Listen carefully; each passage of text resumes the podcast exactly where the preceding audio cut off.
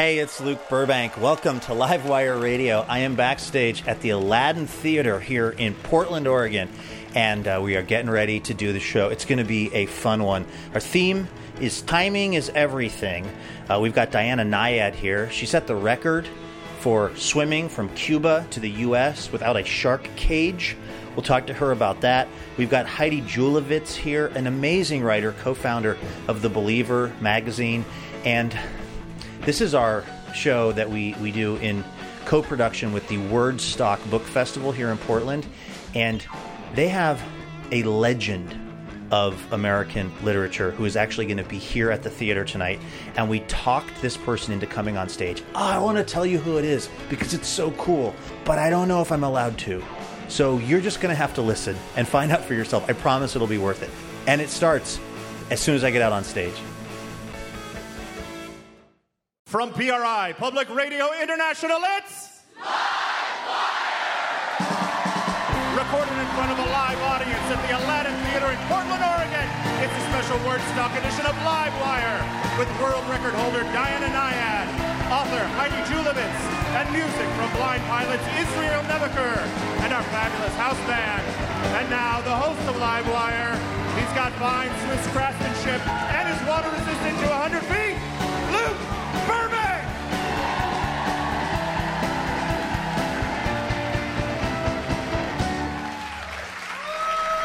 Oh, thank you. Thank you to everybody here at the Aladdin Theater, bringing you a show based in the amazing Portland Book Festival known as Wordstock. Yeah. Our uh, theme this hour is Timing is Everything, and we're really excited because we have some amazing, amazing authors here from Wordstock. Although I will say, anybody who writes a book is amazing by definition in my mind. Why? Because it's really hard to write a book. Have you ever tried to like write a paper in high school and you realized that it wasn't long enough when you were done, so you shrink the margin in and you make the title page like 74 font? Imagine the paper was 500 pages long. That's writing a book.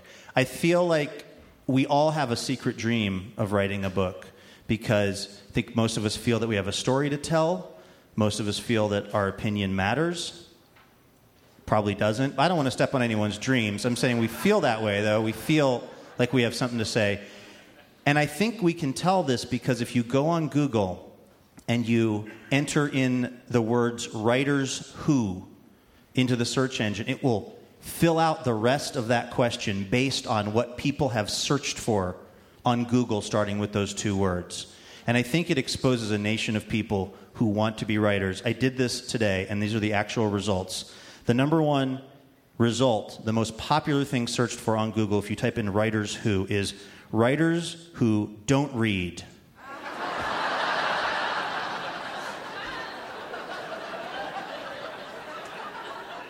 A lot of people want to write the great American novel, not interested in reading the great American novel. Uh, the second thing that comes up uh, most often is writers who started late, which, you know, I, I, I identify with that uh, as somebody who has sort of dreams of maybe writing a book someday. You wonder if you've missed that window. Uh, the third and fourth most uh, common fulfillment of those words is gets kind of dark. Writers who kill and writers who died young. The second one, though, uh, writers who started late, kind of gave me a little bit of an idea, which was to try to figure out who out there can I model myself after? Who's somebody who, who started writing later in life and had great success? And thankfully, the respected literary magazine flavorwire.com put together just such a list. I'm not sure if they're a literary, mag- literary magazine. They may be run by some seventh graders on their summer break. So I saw this list they put together. I thought, this is great. These are some people who I can model myself after. And then I looked at the list. Number one on the list Charles Bukowski. After spending most of his 30s and 40s in what he called a 10 year drunk, Charles Bukowski at 49 finally signed a contract and was able to quit his day job at the post office and write books full time, or enter what we now call his 30 year drunk phase, which was the rest of his life. Laura Ingalls Wilder was 64 when she wrote The Little House in the Big Woods, which went on to be the Little House on the Prairie uh, TV shows and all of that. Uh, great books. I don't know how applicable those are to my life. Um, I didn't grow up on the prairie. I don't know one person named Almanzo. My wife refuses to let me address her as half pint. Um, and then the last person on the list of these inspirational figures who got writing late in life is the Marquis de Sade. Age 47 when he wrote his first book, I should mention, From Jail. Marquis de Sade, famous for writing about bizarre and um, you know, uh, taboo sexual practices, also credited with coming up with the personal ad section of Craigslist, um, which is one of the most mystifying things to me ever. Like, you want a lawnmower engine and a boat trailer and someone to spend the rest of your life with. Craigslist is where you're going to find that kind of thing.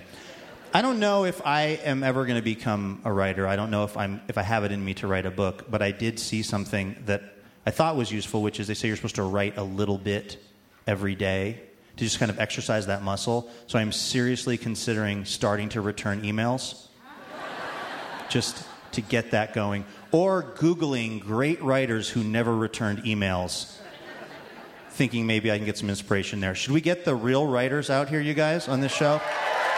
All right. Let's start here. Our first guest is the author of four novels and the co editor of The Believer magazine. A couple of years ago, she was excited to find her old diaries until she realized that when she was young, she, quote, possessed the mind of a paranoid tax auditor. So she decided she wanted a do over and wrote The Folded Clock, which starts as a diary but quickly strays into fascinating meditations on creativity, parenting, crushes, and male dieting. Please welcome Heidi Julavits to Livewire.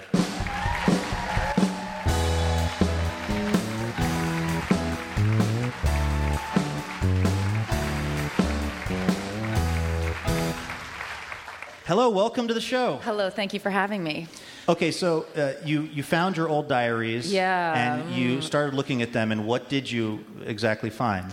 Yeah, I mean, they were basically. Okay, so I feel like a lot of people, I mean, I don't want to make assumptions. I'm going to make an assumption about you. I bet you write in your diary to just be like, blah, right? I mean, a lot of people use. It's 40 pages of Right? blah. Exactly, exactly. Um, a lot of people, I think, see diaries as like, oh my God, I love him so much and he doesn't love me back and I'm so, right? Yeah. And, um, and I, for better or worse, I'm such a repressed person that um, even when provided the form where I could potentially, you know, let- Unload. Yeah, I don't.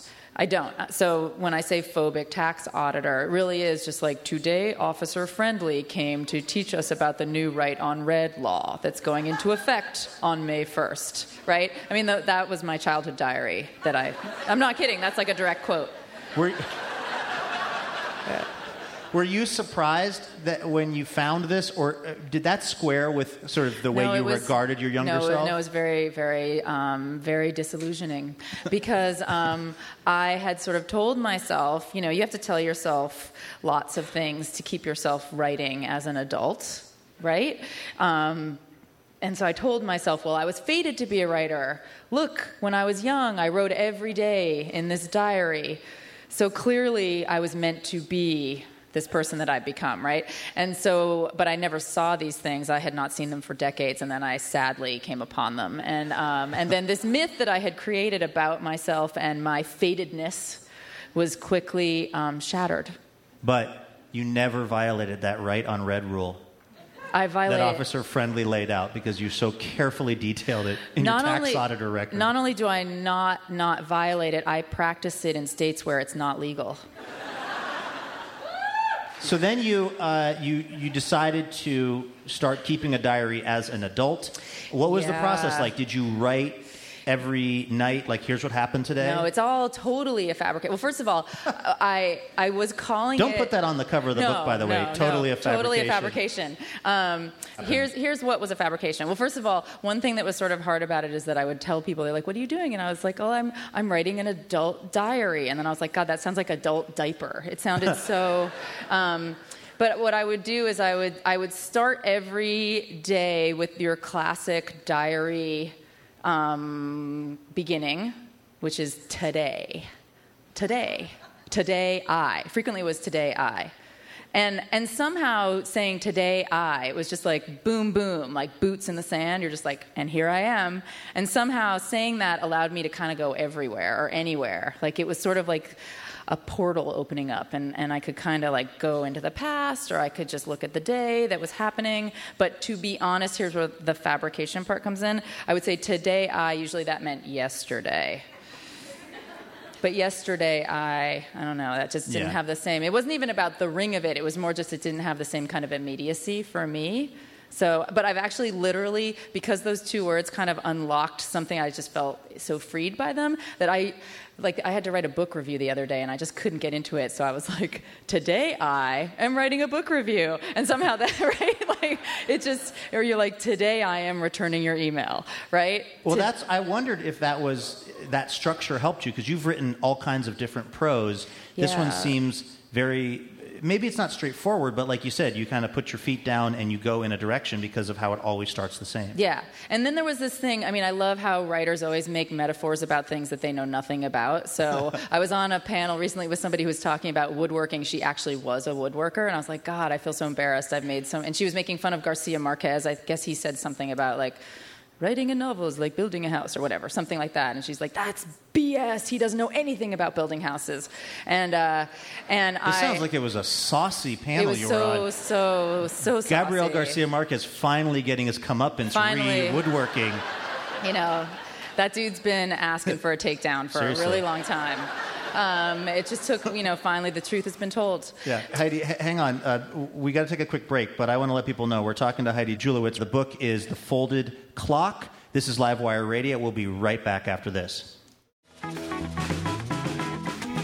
This podcast is brought to you by Ergo Depot, makers of the Jarvis Standing Desk. And now, if you want a smaller footprint, but you still want the stability of a desk with some real substance, there's the Jarvis Jr., just as strong as its dad, but it takes up almost half the space, and it's adjustable at the touch of a button. So you can stand when you're feeling like the go getter you are, and sit when you dang well please. Because you're an adult and you can make your own choices. The Jarvis Jr., allowing the floor space challenged to stand prouder.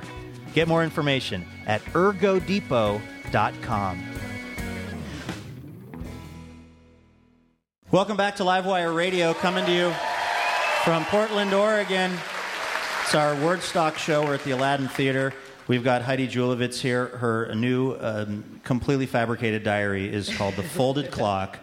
Um, you, you have an interesting theory for not cheating on your husband when you go to writers' workshops. Oh, yeah. Can Well- you share that with us? Well, actually, again, what is that was- one of the things you don't remember? Yeah, no, I don't really remember that. What was it? It seemed to have something to do with sizing up everyone in the room Oh, you might yeah. potentially want to cheat on your Yeah. husband with, and then I guess avoiding them. Yeah, yeah, yeah. I um, I. Uh, does that not seem totally logical to you guys? You talk about that a lot in the book, though. You talk about your, how unhappy you were in the previous relationship, in your marriage. Mm-hmm. Uh, is the person that you used to be married to, are they cool with that? Well, I, you know, here's what I will say about that. I don't know. I don't know. Um, Sounds like it's kind of like the right on red thing. You're just Yeah. playing it fast and loose.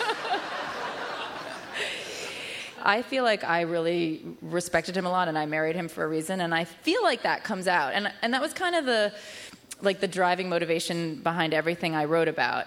I never wanted to settle any scores. I really wasn't interested in that. I was more interested in situations where I was kind of confused by my own behavior, or I thought maybe I had done something wrong. Um, so it was really, if anybody was going to be kind of victimized in the book, it would always be me. That was my rule. One of the things you write about that is a very complicated topic is your attempts to have a sort of professional life and a stimulating life as an adult while still being a mother to a couple of kids. That's a riddle for the ages, but can you Yeah. come close to a unified field theory about how that's all supposed to work together? That's funny. I thought you said you talk about your attempt to pee in an air sickness bag. I thought you were going to talk about that. That's the universal, is it not? That's the universal puzzle. I don't want to bring up all the same questions Terry Gross asked you. Can't get the lady off of urine talk for five minutes. I know, I know, I know. Um, yeah. Would you rather talk about the about Yeah. the air sickness bag than Yeah. parenting Yeah. while also working? Okay. Yeah, I what happened would. with you and the air sickness bag? Okay, so um, I was uh, I was on an I was on an airplane, and um, I was in the window seat, and it was a cross country flight. And I tried really hard not to drink anything beforehand. I did everything you're supposed to do when you're stuck in the window seat for a cross country flight at night, a, a red eye. Anyways, um, you know, before the lights of Los Angeles even receded from the windows, I had to pee, and everyone had fallen asleep, like dead asleep, sleeping pill asleep, never waking up asleep, and uh, and so I thought it would be very um, clever of me to pee in the air sickness bag, because then I wouldn't wake anybody up. Until it ruptured and leaked everywhere. But it wouldn't, right? It wouldn't. It's it's. I mean, I don't know. I've never tried I haven't it. either. Well, I, I mean, I'm giving it away. I failed. I mean, I literally was crouched naked between the seats, with my face in the crotch of a man who was asleep, trying to pee in an air sickness bag. What I don't did know. you end up doing? Well, then I just like beat myself up as you do in these situations. You're like, do it, pee in the bag, right? I just I did mean, that. I've never said that to myself, but I, I understand it's a thing somebody might say to themselves. I was really disappointed in myself, I'll be honest. I sort of feel like now this is like, maybe on the way home tomorrow I'm going to try this again. I don't know. Okay. I, I yeah. Anyway, so I finally just gave up and was very sad and felt like a failure and then then the people woke up. So I got to climb out over and yeah, I just did what everyone does and I went to the lavatory and I was just an average person again. You wanted to be a special, I wanted- exceptional yes. person who whizzes in air sickness bags, and you ended up just being a decent human who uses the bathroom on the plane. Yeah. What a disappointment. Second chances, baby. Yeah, it's Yeah. all about America loves a second act. They love a second act. Yeah. Heidi Julavits, ladies and gentlemen. The book is The Thank Folded you. Clock. Thank you. Thank you.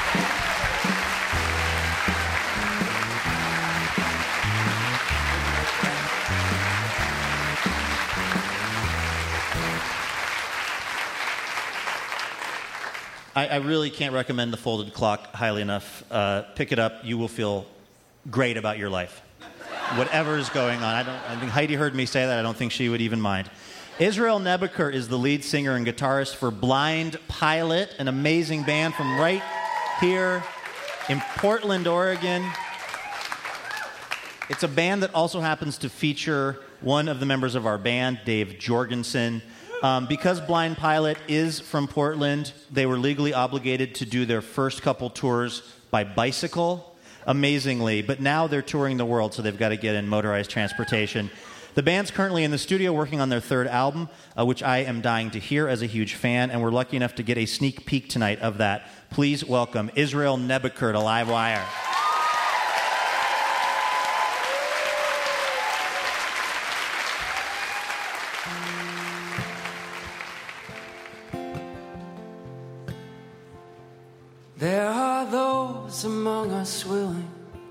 To get by on anything. Hollow hope of what is coming, a lifetime dangled by a string. But this ocean dives so deeply, and this river runs so wide. I won't be counted one among them until my soul is satisfied. Brick and brick of buried hunger, keeping all desire dark. And then we are like lions, we are tearing it apart. There are those among us lying, saying nothing is for free. And then we are like lions, and we will not leave until we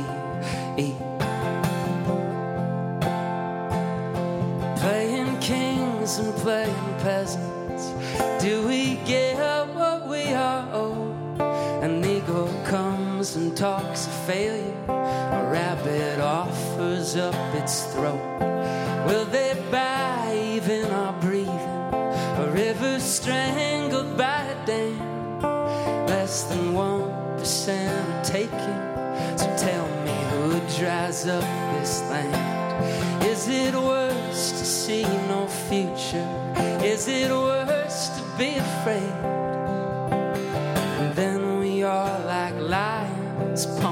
Fire in our veins. We are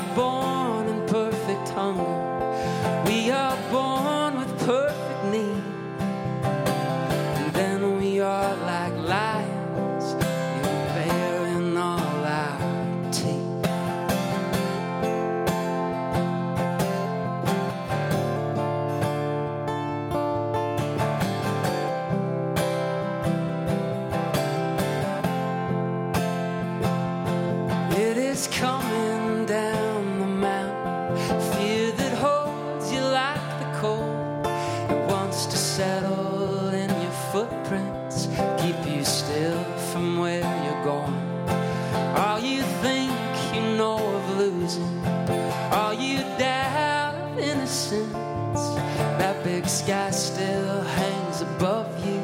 Every day just wants to quit. There's no light you see to guide you, and it scares you just to say.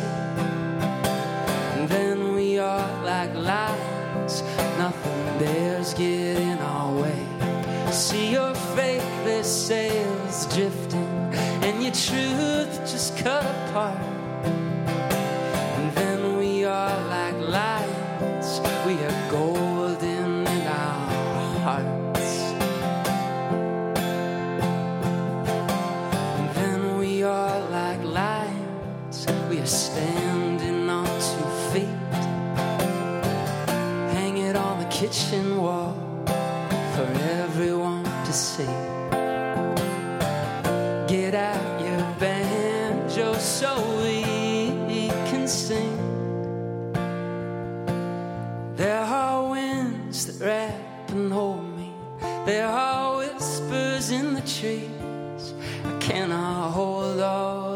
Sacred.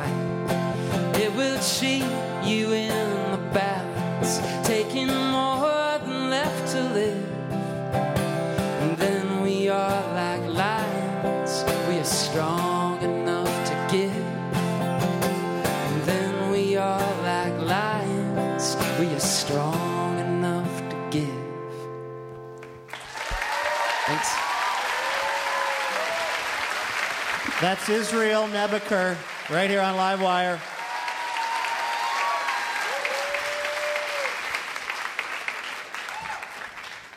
All right, as we mentioned, this weekend is Wordstock here in Portland, Portland's premier book festival. And we just found out today that there is an author in our audience. He's one of America's most beloved authors for books like The World According to Garp, Cider House Rules, and A Prayer for Owen Meany. Please welcome John Irving to Live Livewire.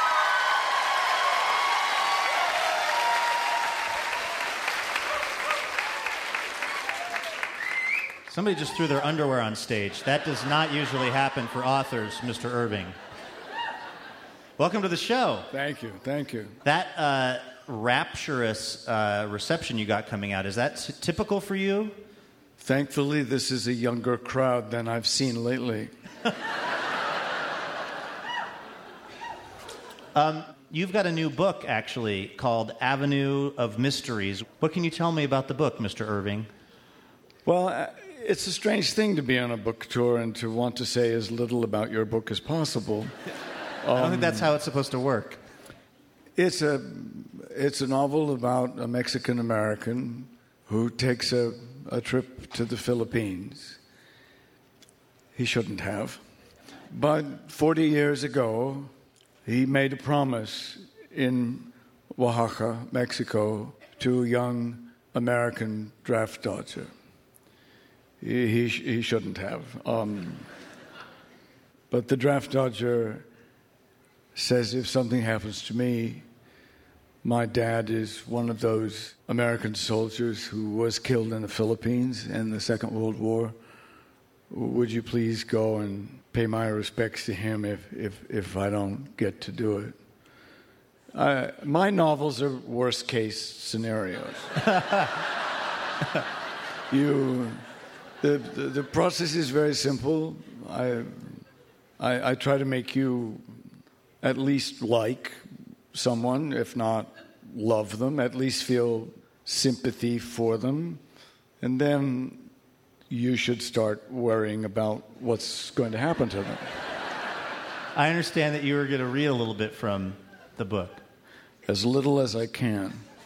However, you want to do it. I, I, I hate it when other people give the story away before you've had a chance to read it. I really hate it when I do it. um, um, this is from the sixth chapter of Avenue of Mysteries. And Juan Diego is, is already on his way, not very far, uh, toward the Philippines. He has a layover in Hong Kong. Already he's met uh, two women, a mother uh, and her daughter.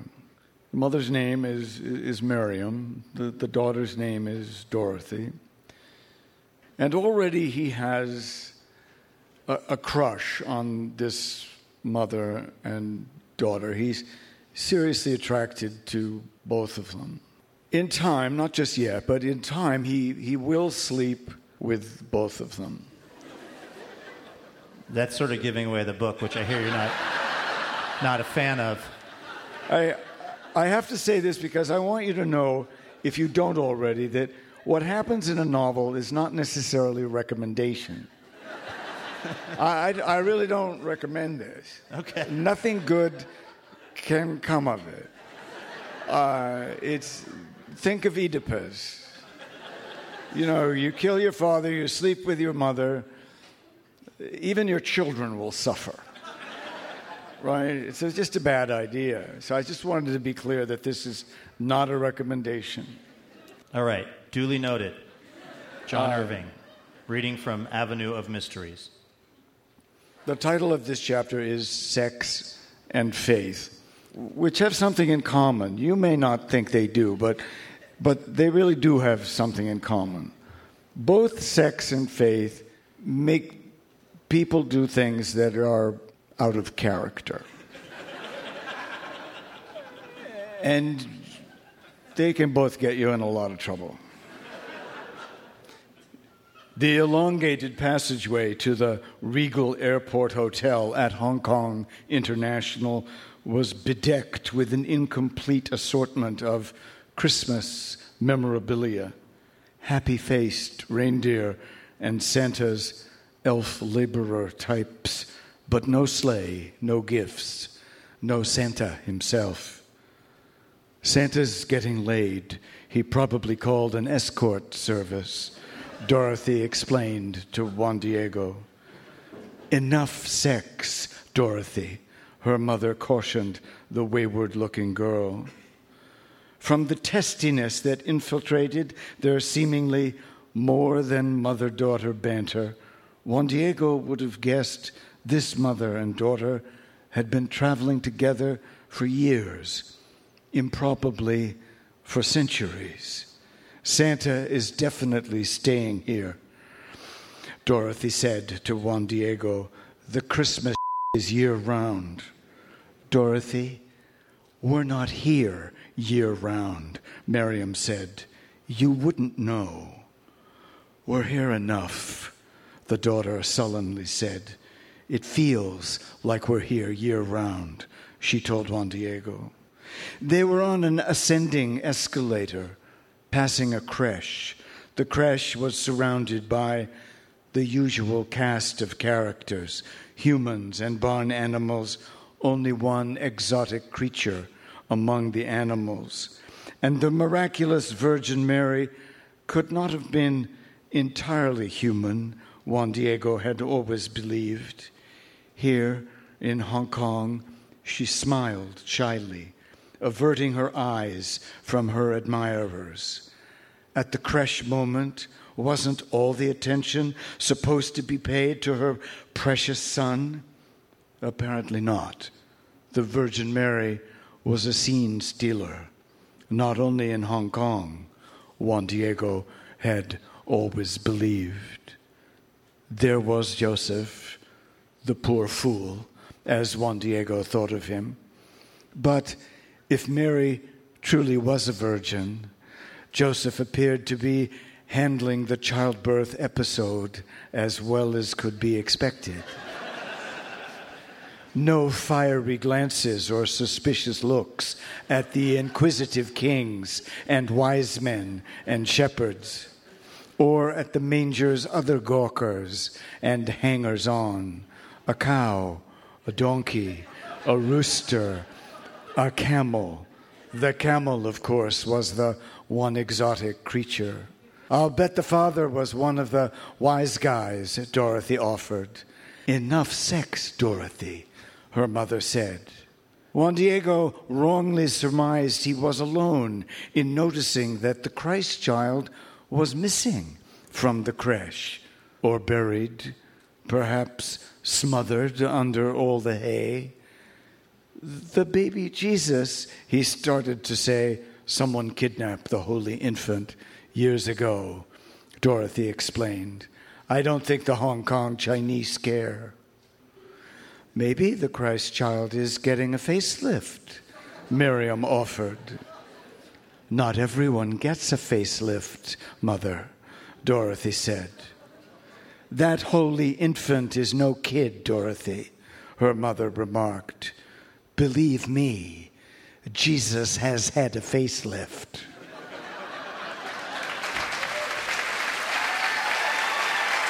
John Irving reading from Avenue of Mysteries. Thanks for being on Livewire.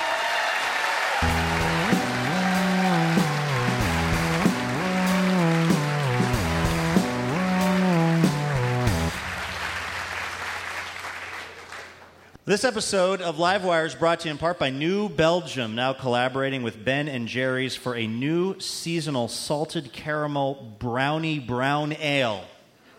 Beer it's what's for dessert. More information about the collaboration and how it helps protect our winters, an organization that combats climate change, can be found at newbelgium.com. Hey, if you're going to be here in the Portland area, do not miss our next show on November 21st, right back here at the Aladdin Theater. We've got Paul Scheer and Rob Huebel from The League and Transparent. We've got Wet Hot American Summer director David Wain, plus free climber Alex Honnold and comedian Emily Heller. More information at livewireradio.org. Hey, thank you so much for listening to this podcast version of Livewire. You know, we would not exist without you, the listener, because what would be the point of doing this show if you guys weren't out there taking notice of it? Look, if you feel like Livewire has brought something great into your life, like maybe a band you love or an insight from one of our comics or our guests, please consider becoming part of our League of Extraordinary Listeners. Membership starts at just 35 bucks a year, and it comes with some great perks like members-only content and members-only jackets. Not the second one, but the first one, which is pretty cool. Visit livewireradio.org to join today. And thank you so much. Our theme this hour on Livewire is timing is everything. It could also, though, be fifth time's a charm since that's how many attempts it took our next guest, Diana Nyad, to swim from Cuba to Florida at age 64.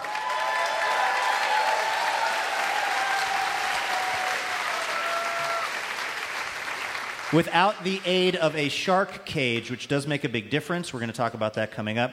Since her record swim, Diana has given a TED Talk, appeared on Dancing with the Stars, and written a book called Find a Way. Please welcome Diana Nyad to Livewire.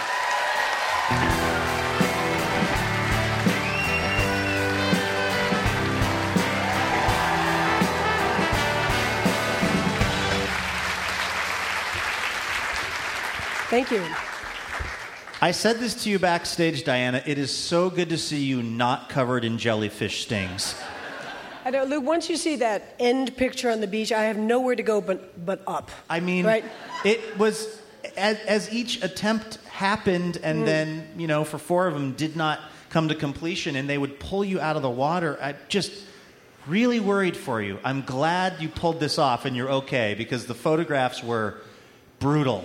You know, it's a sport that um, clearly reads like a litany of masochism, uh, from the jellyfish to the sharks to the currents to the hours to the hallucinations, et cetera. When I did my first training swim coming back after having this dream in my 20s and, you know, sort of reiterating the dream in my 60s, I wanted to feel alive and awake and tap every fiber potential in my, my being. I went to Mexico and it was a cold swim, long swim. A friend of mine brought me back to her house, put me in a tub, and her four year old daughter saw that I was distressed. She sat on the edge of the tub and she knew not to talk right away. When she, 45, 50 minutes later, I was recuperating, composing. She her little hand and she asked the pertinent question Why? Yeah.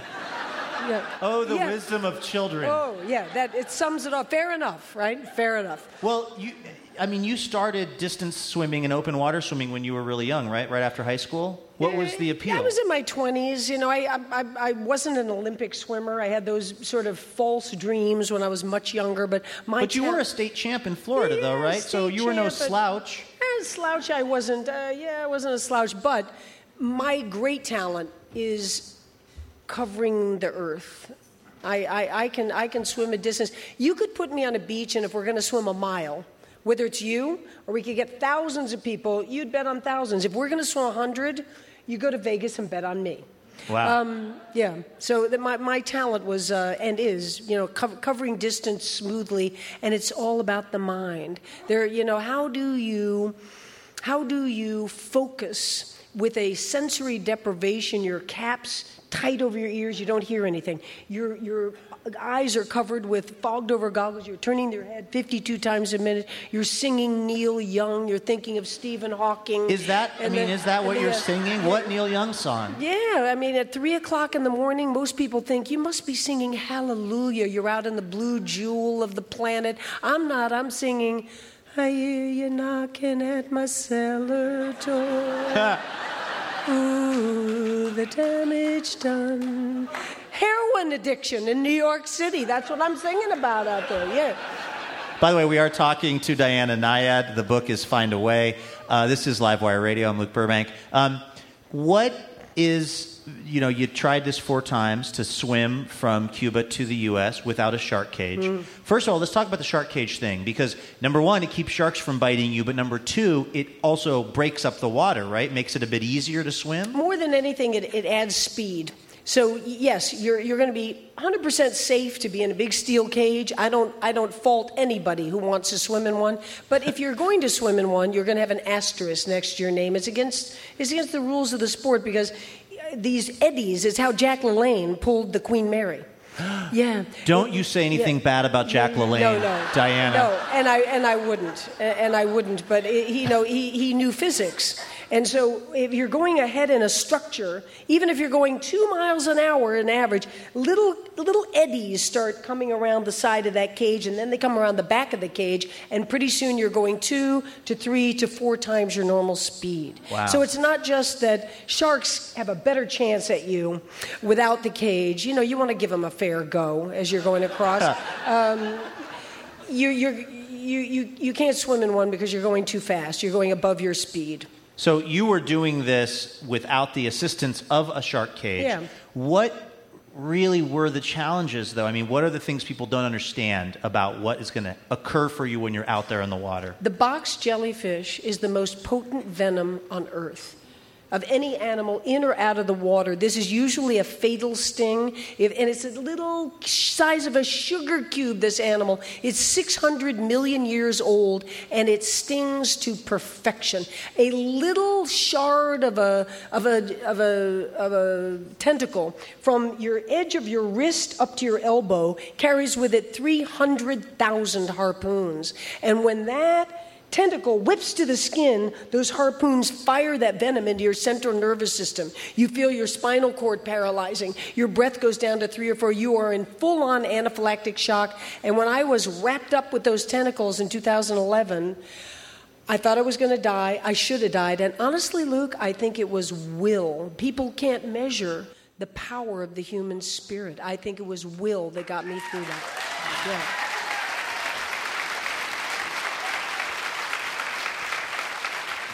Well, this has been great because I have a new sea creature to haunt my nightscape.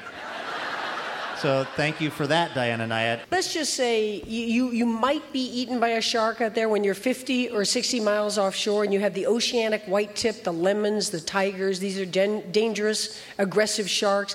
Chances are they're you're not their food. Um, we've got electricity on the bottom of kayaks, putting out an elliptical field. How about my shark divers? How am I? Yeah, gonna, you, you had a team of those people. Guys? Yeah. You should have got some jellyfish divers. Yeah, no such That thing. sounds- That's that's the point. Is the sharks at least you you see them, you have a chance, and the chances are they aren't going to bite you. But the jellyfish are always there. They're always swarming by the millions since global warming has come, and that is in that particular ocean. Th- those are that's a life or death situation.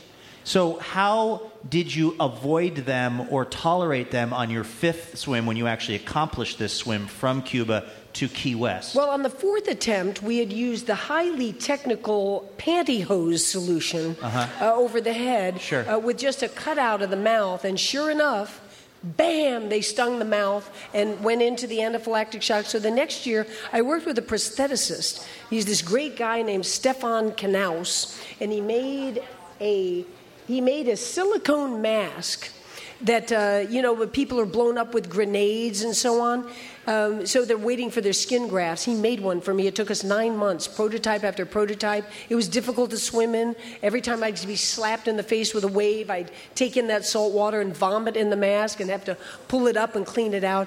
But i never would have gone back the fifth time without that particular protocol. Uh, we're talking to Diana Nyad. This is Livewire Radio. Um, so, as you manage to get closer to shore, this is on your fifth swim, Yeah. as you're finally doing it, this intense, incredible record you're trying to accomplish.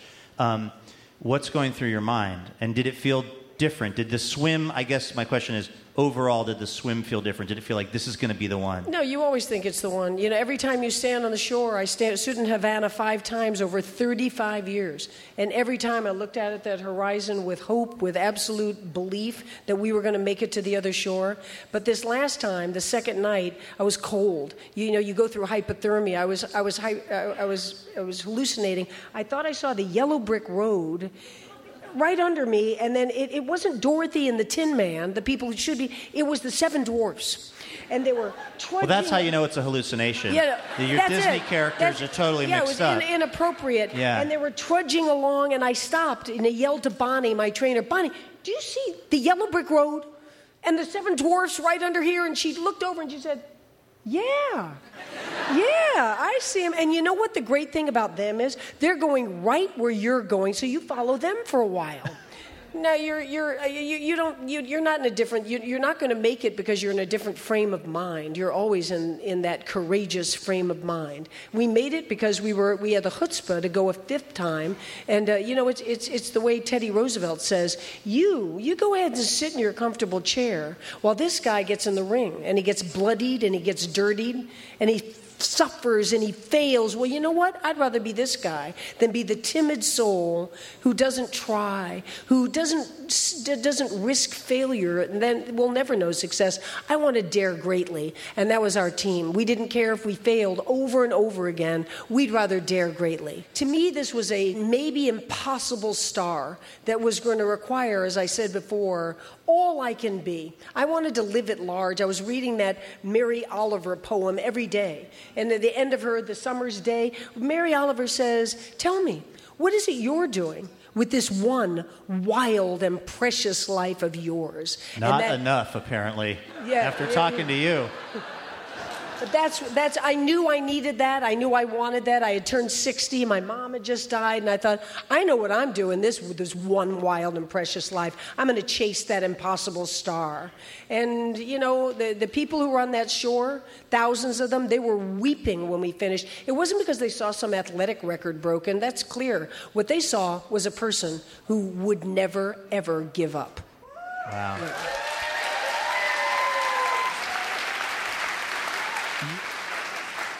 So, after accomplishing that, now you're walking across America or something? They're going to walk across America. Sitting is the new smoking. We've made ourselves sick as a nation. I'm sort of preaching to the choir in Portland. Everybody's on their bikes, everybody's walking. Very cool, very cool. But across the nation, you know, we're talking about childhood diabetes and whatnot. So we are going to walk, my buddy Bonnie and I, we're going to walk next summer from LA to DC. We're going to get a million people to walk with us and just say, let's get up and let's become a nation of walkers. It's called Everwalk. You guys come out and join us. I know why you're doing it. You're doing it because there are no jellyfish on land, and I salute you for that. Diana Nyad, ladies Thank and you. gentlemen, the book is Find a Way.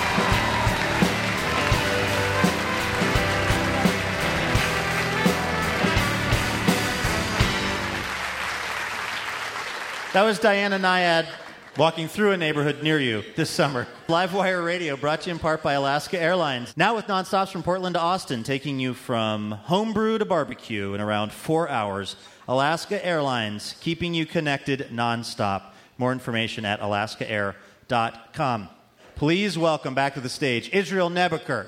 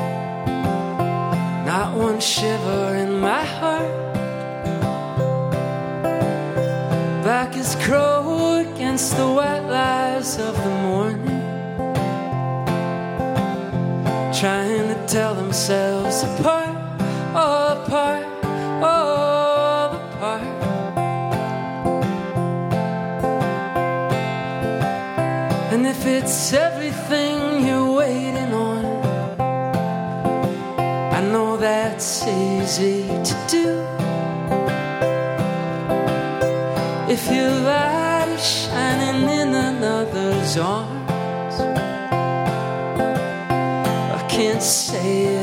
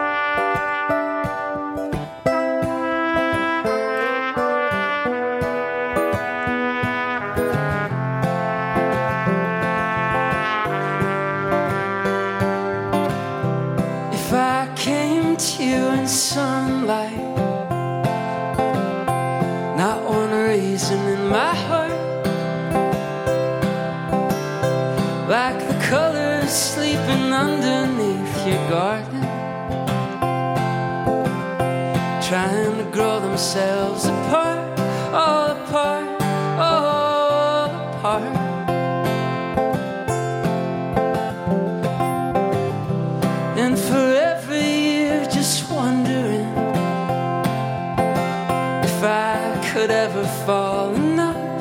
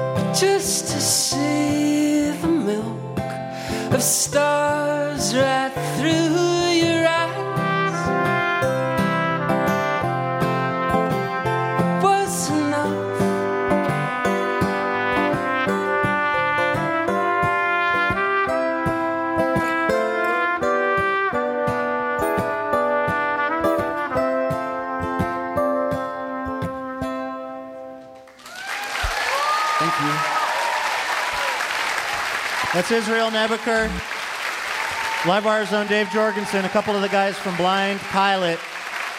And that's our show. Thank you so much.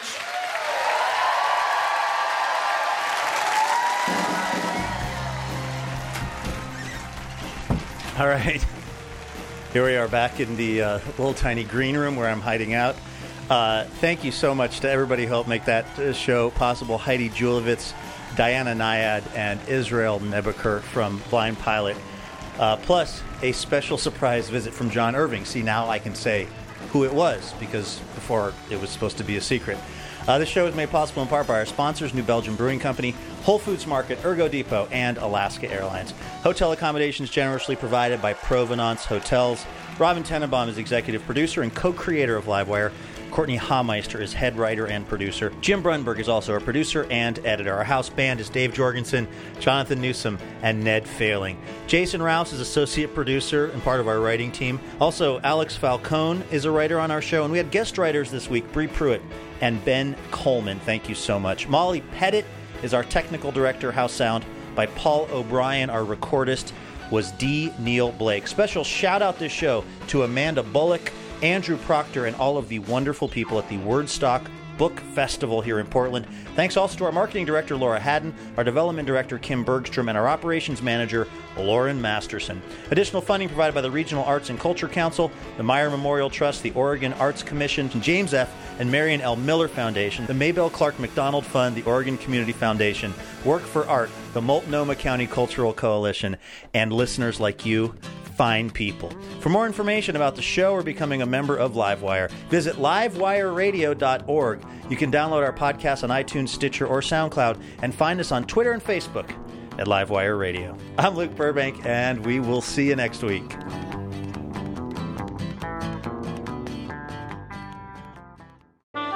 PRI, Public Radio International.